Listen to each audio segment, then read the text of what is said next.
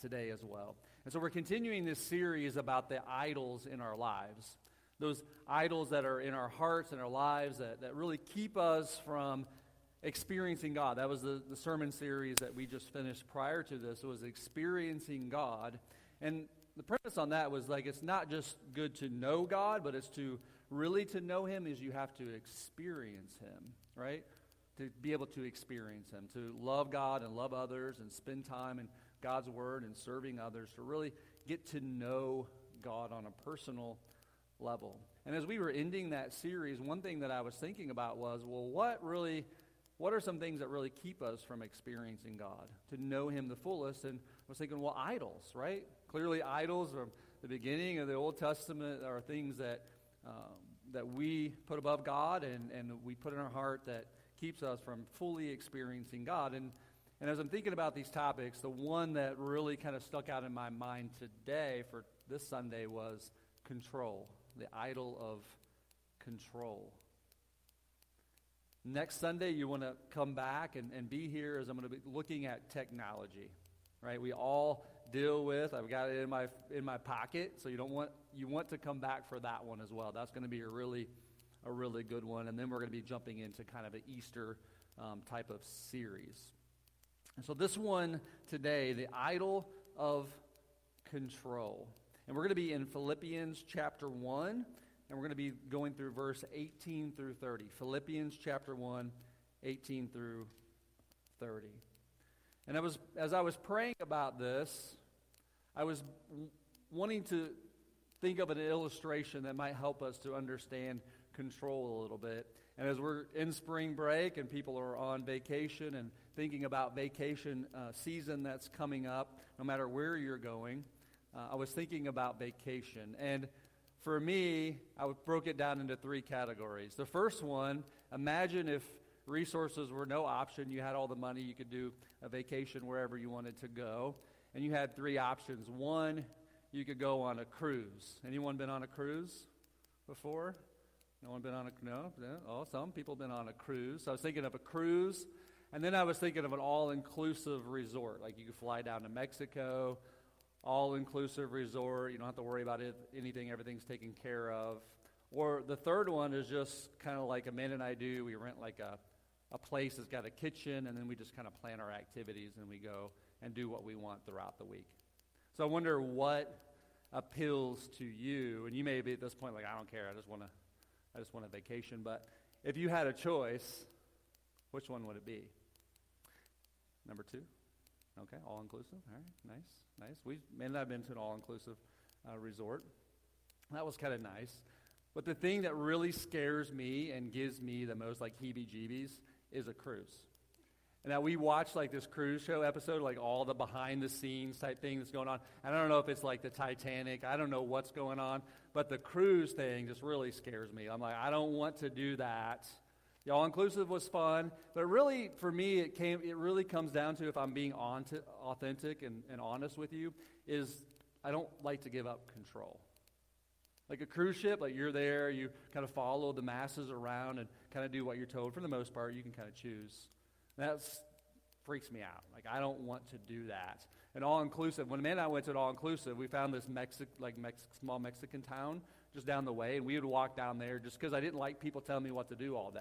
Like, I'll just go down there. The snorkeling's cheaper. I'll just hang out with the locals. Like, I had to get away from the all inclusive because I felt like I was being controlled. I didn't like that. And so I just like to go and to get a place to stay, plan our activities, and I'm fully in control.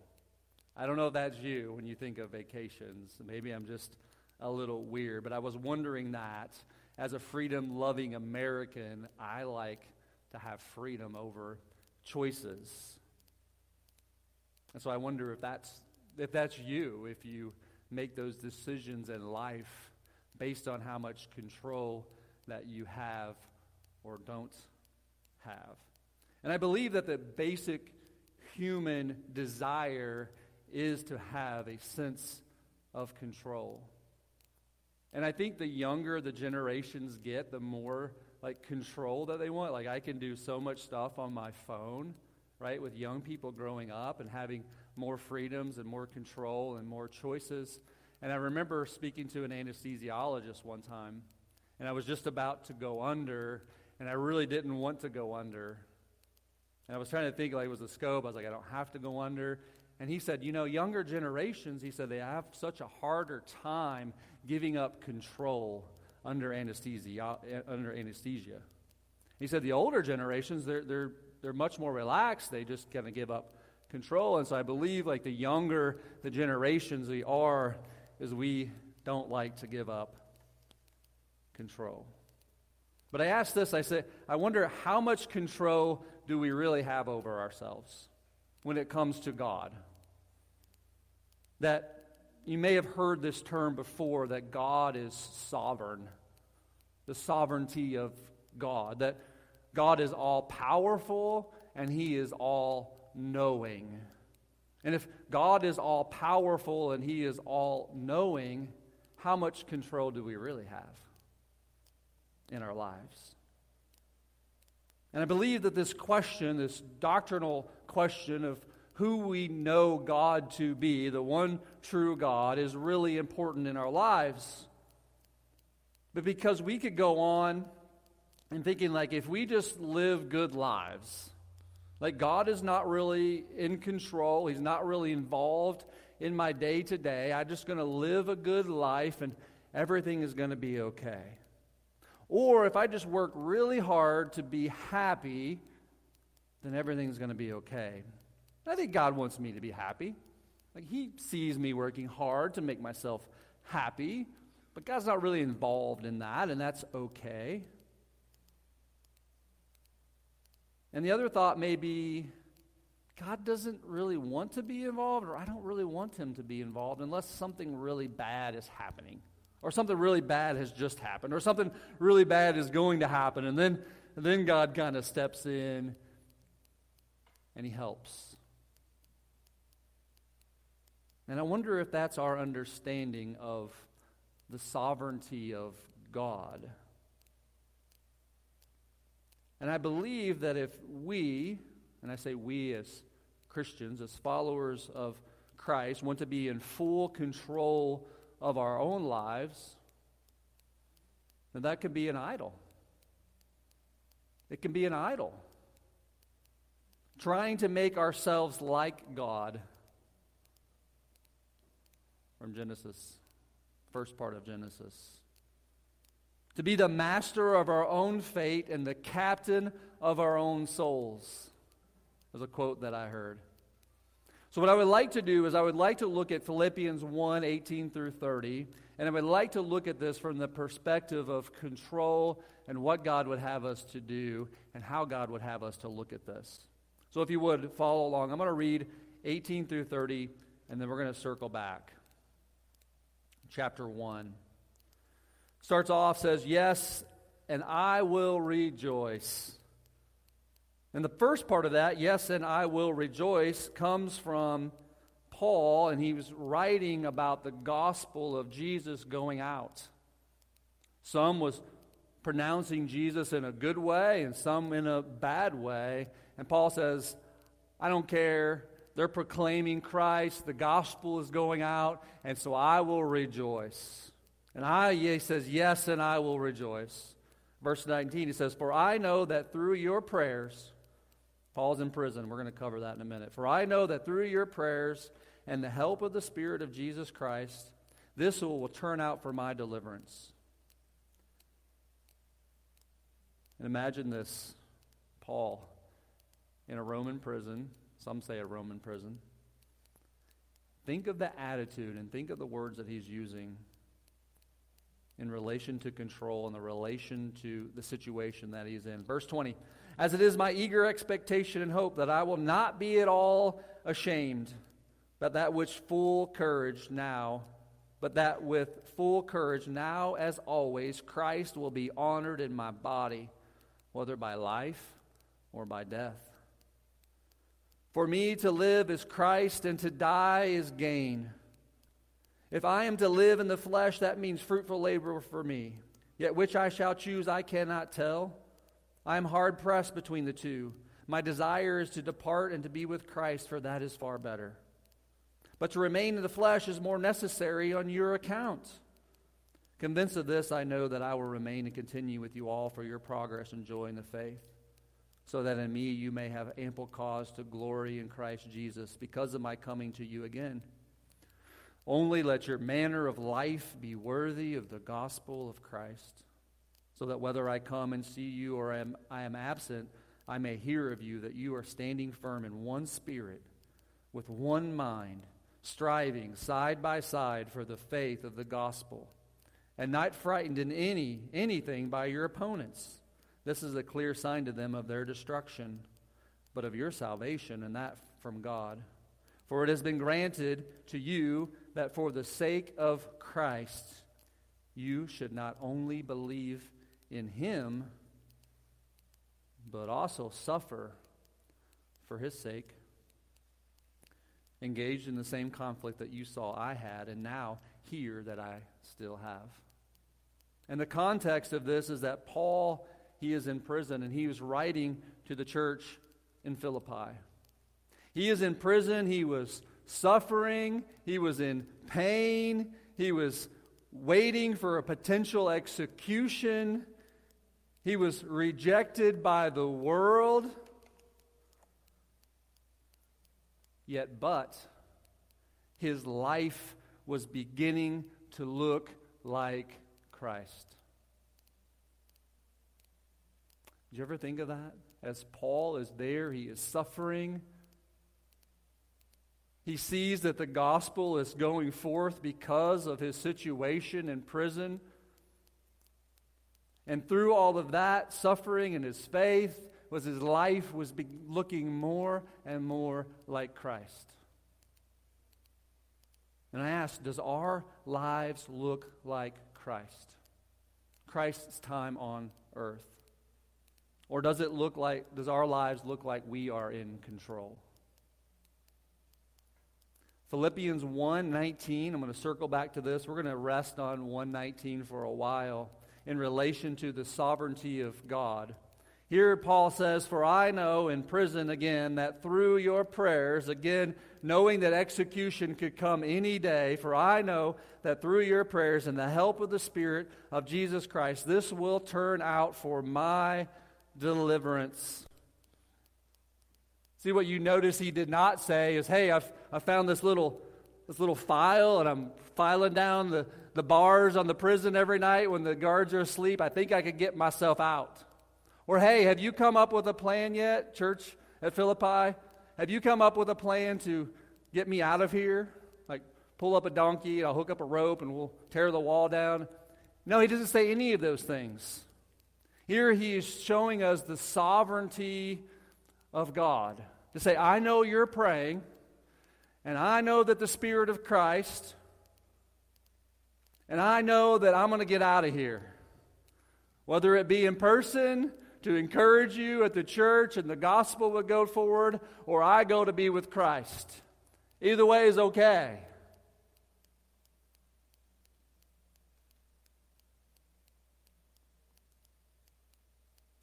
Paul is showing us the sovereignty of God in this verse.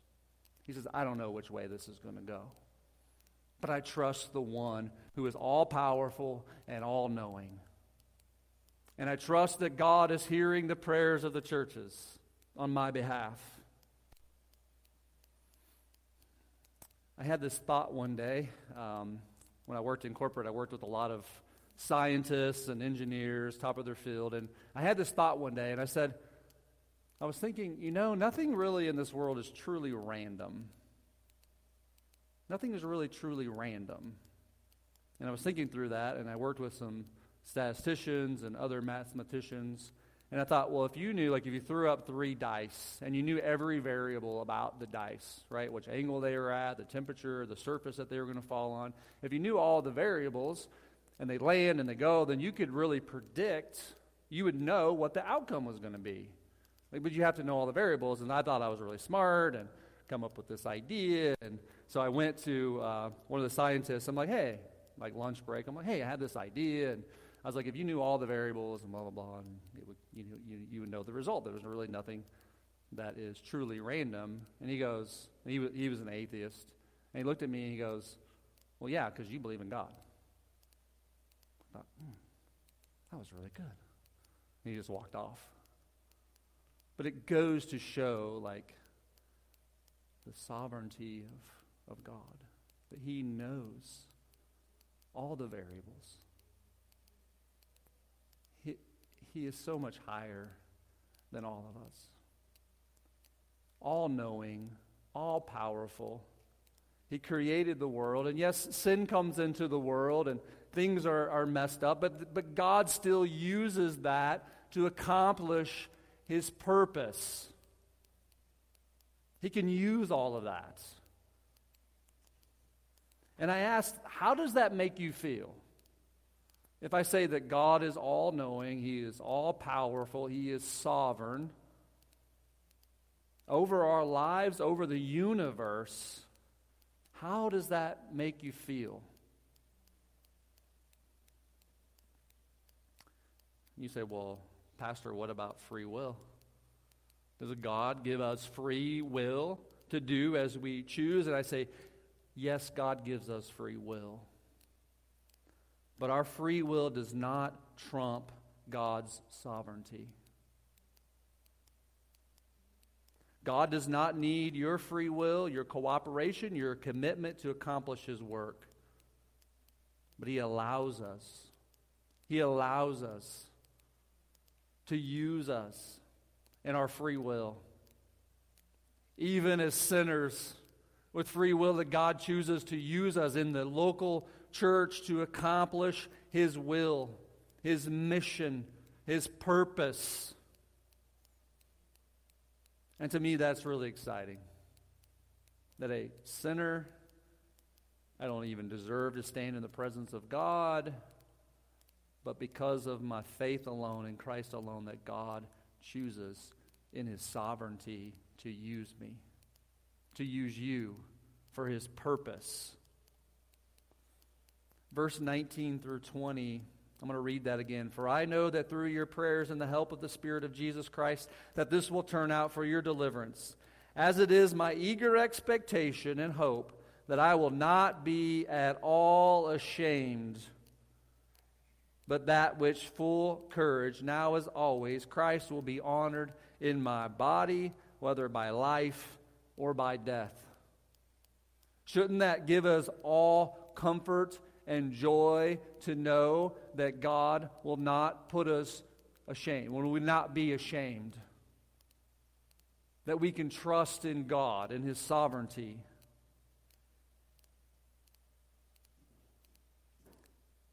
And for me, and I know I speak for Amanda, that God has personally taught me this the hard way. And Amanda and I, we, we could go on all day about the sovereignty and trusting, putting our faith in God and God coming through. It's never on God's time, but God always comes through. He is faithful, He is just, and you can trust Him. One of the first examples, the big examples in my personal life of this came. I was baptized, or I was saved when I was 16 years old by some Hell's Angels who had come to know Christ, left the organization, and started ministry, and got in front of me, shared the gospel. I became a believer at 16.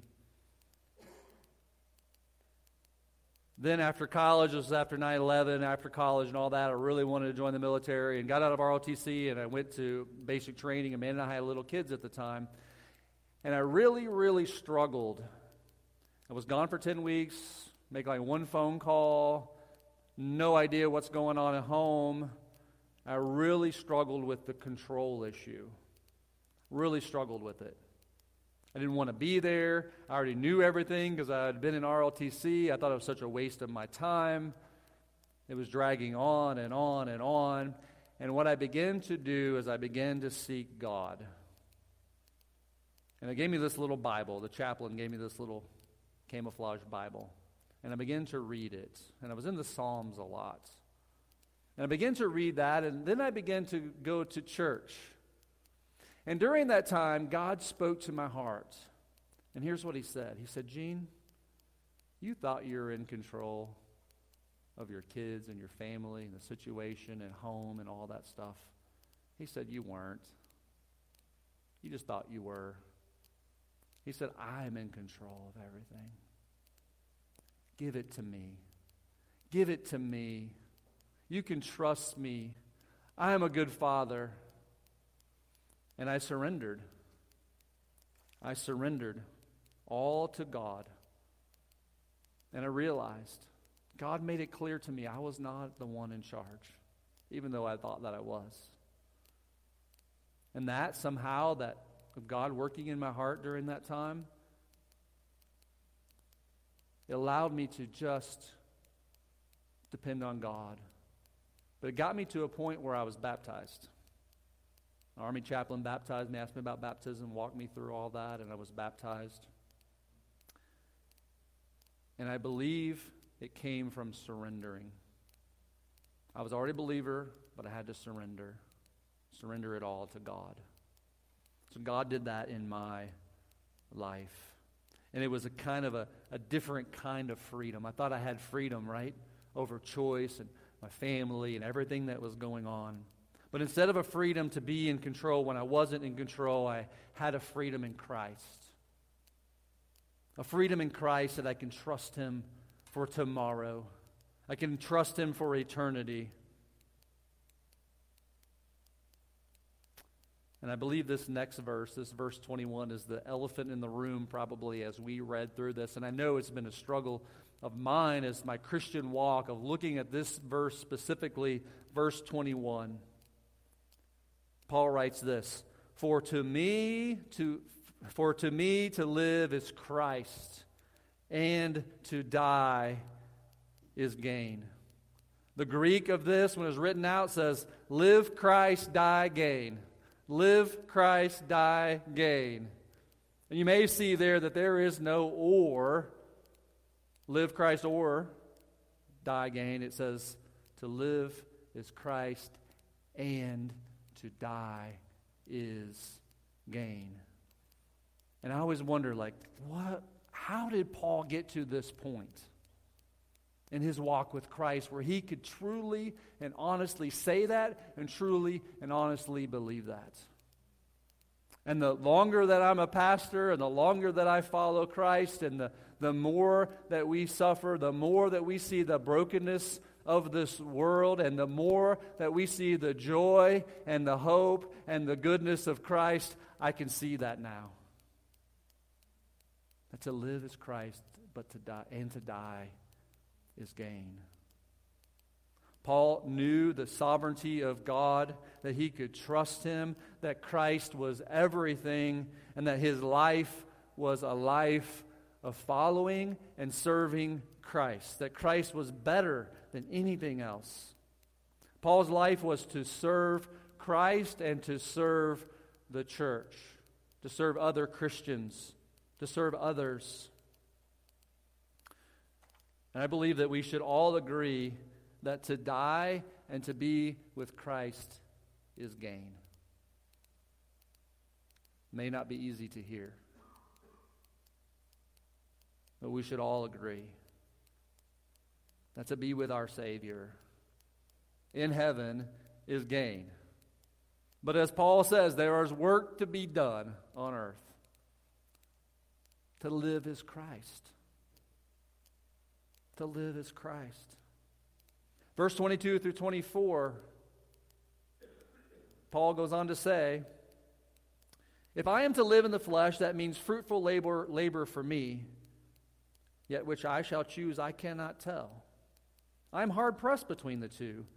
My desire is to depart and be with Christ, for that is far better.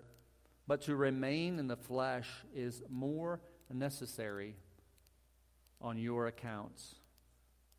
On your accounts.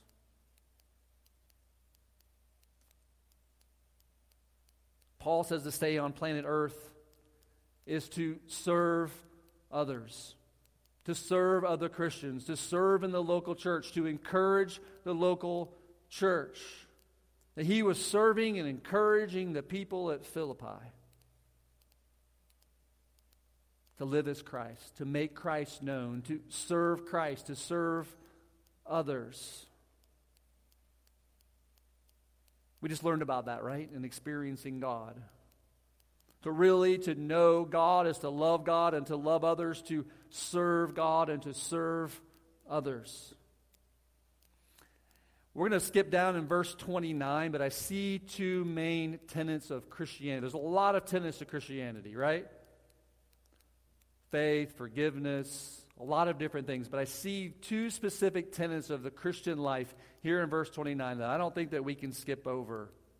In verse 29, at the end of this, Paul says, For it has been granted to you, this applies to you, Christians, as well. It has been granted, has been given to you, that for the sake of Christ you shall not only believe in him, but also suffer for his sake.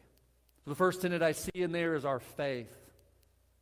That we are saved by God's grace through faith alone, our faith in Christ. That's all that saves us. And, and as we continue to serve God and put more of our faith, our faith will grow. That God uses us more and more as our faith grows. The second aspect of that that I see, the major tenet of Christianity is suffering. A lot of people probably wouldn't talk about this, but suffering is a, it's a privilege to suffer for Christ that faith in Christ alone is the opposite of control. When we turn over, we put our faith in Christ and what He did, it's the opposite of control. We give that to Jesus. And as we suffer, it shows that we value Jesus above everything while remaining faithful, while remaining faithful to the gospel. Because as your faith grows, as you mature, as your sanctification happens, the more you suffer. It's just the way it is. It has been granted to you, Christians. It's been granted to you your faith, it's been granted to you to suffer. And I believe that people come to true life to hear the truth. The truth. True.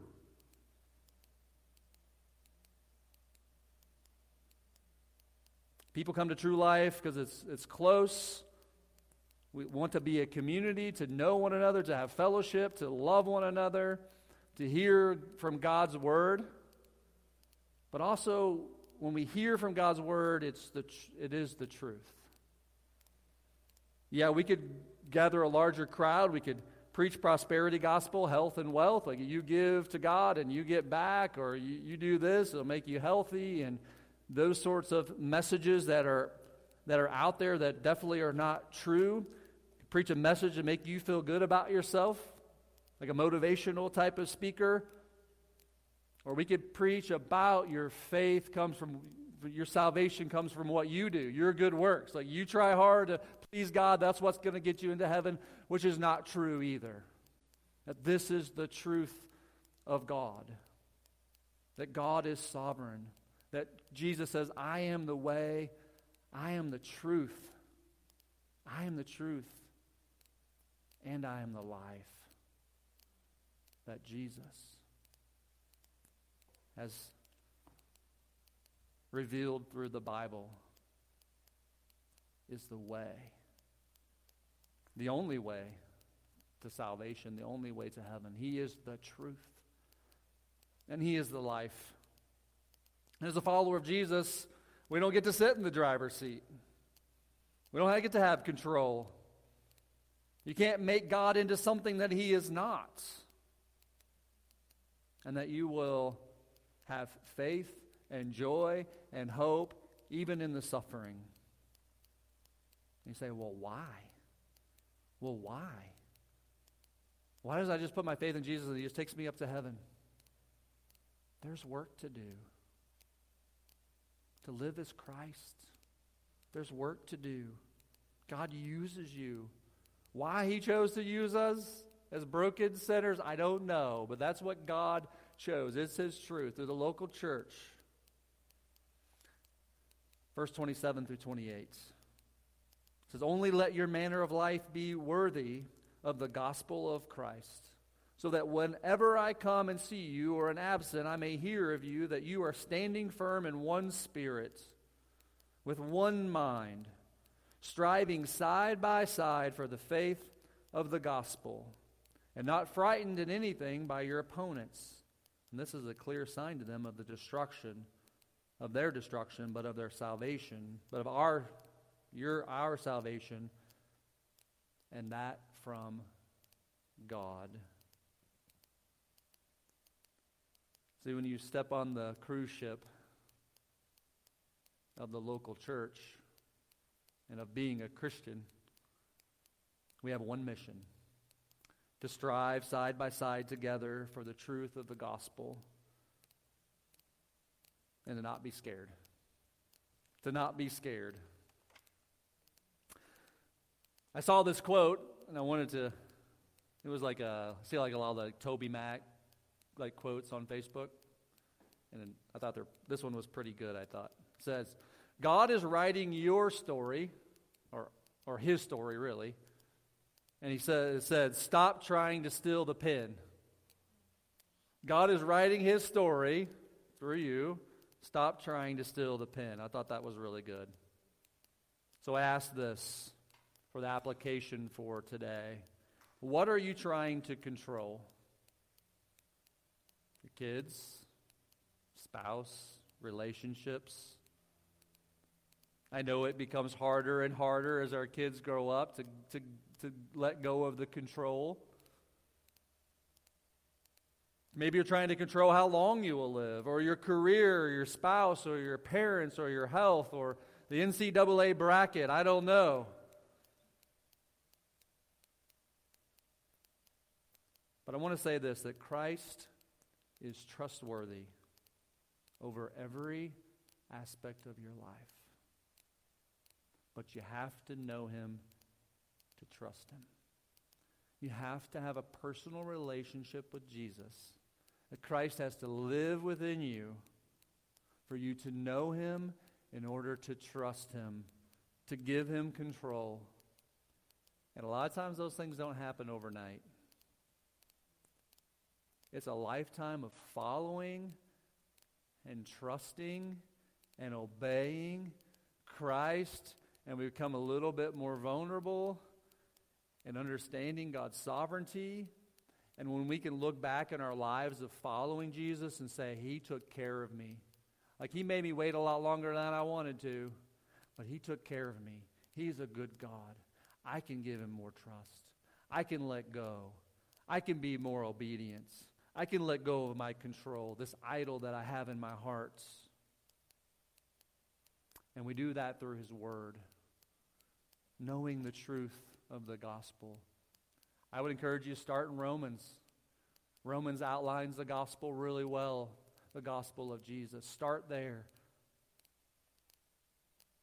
It reveals who God is, that He is trustworthy. The other part of that is the application is to serve God and to serve others. Jesus said you could boil the commandments down into this love God with all your heart, mind, soul, and strength, and, and love your neighbors, you love yourself. loving is serving. That was what Christ did when he was on earth. He served to death on the cross, he served. He was obedient to his Father, and he loved those around him so much that he gave his only life. He gave his only begotten Son. And a lot of times, if we are, think we're in fully control and we're, and we're so anxious about everything, we don't have anything left to love God, much less love others.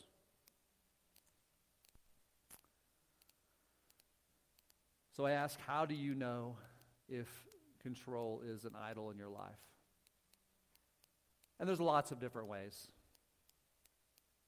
But one that I was thinking of uh, as I was praying through this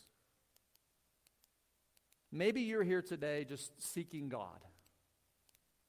It should be all of us, right? To worship Him and to know Him more and to follow Him more and get to know who this Jesus is. And I say, that's great. Fellowship, that's great. I would say, welcome. But if, if we're here just to know more truth, so we can have one something up on somebody else to have control over other people, to say, I know the truth, other people don't. I want to know more of this. I just want to have control over other people. I want to have above everybody else in what truth is. Like, I want to have the moral high ground in everything that I am to do. That should not be our motivation. Our motivation should be to, to love God and to love others, to serve God and to serve others. That should be our motivation because that's what Christ did, even to death. The Bible says that they will know you are a follower of Jesus by the love that you have for one another. If you do nothing else, seek the Lord. Love him with all your heart, mind, soul, and strength.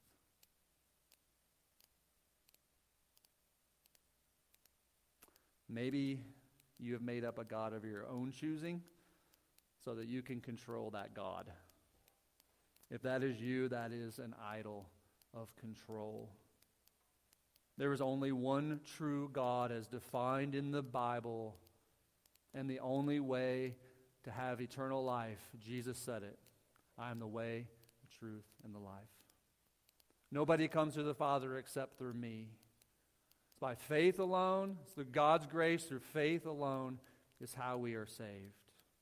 So I ask, is it time to give up control to the one true God, to put your faith and trust in Christ alone, to admit that you are a sinner separated from a holy God, that you need a Savior, that you need to give up control, that you need to surrender to Jesus and the life that He has for you.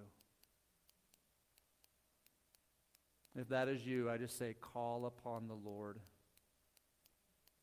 He was waiting. He pursues you to the ends of the earth. So if that's you today, I would just ask that you would pray this prayer with me.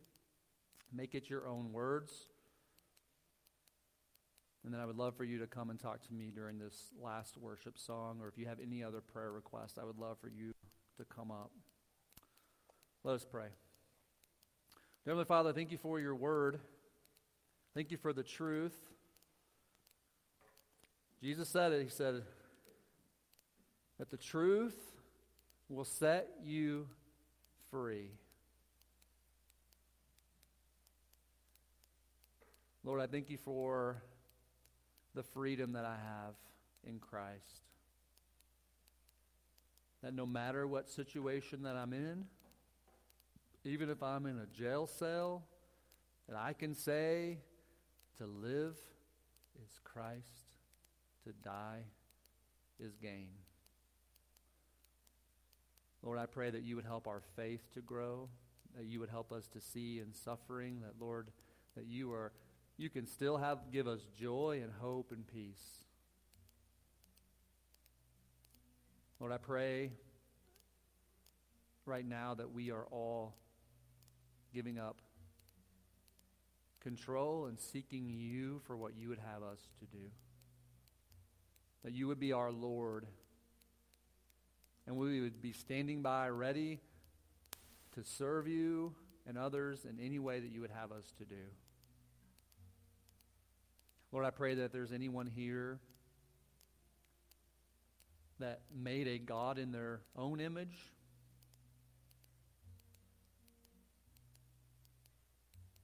that, Lord, that, that truth is penetrating their hearts and their minds, that we are saved.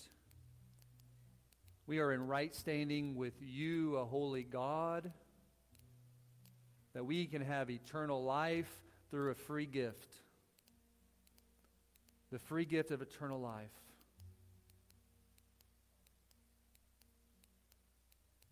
By simply putting our faith and trust in what Jesus did.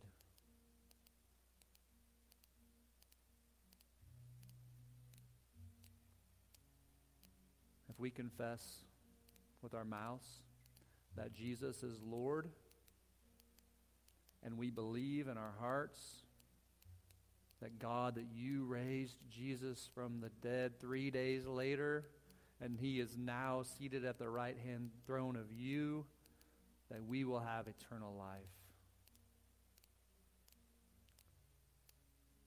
There is nothing we could do to please an almighty God other than our faith. God, thank you for granting to us our faith.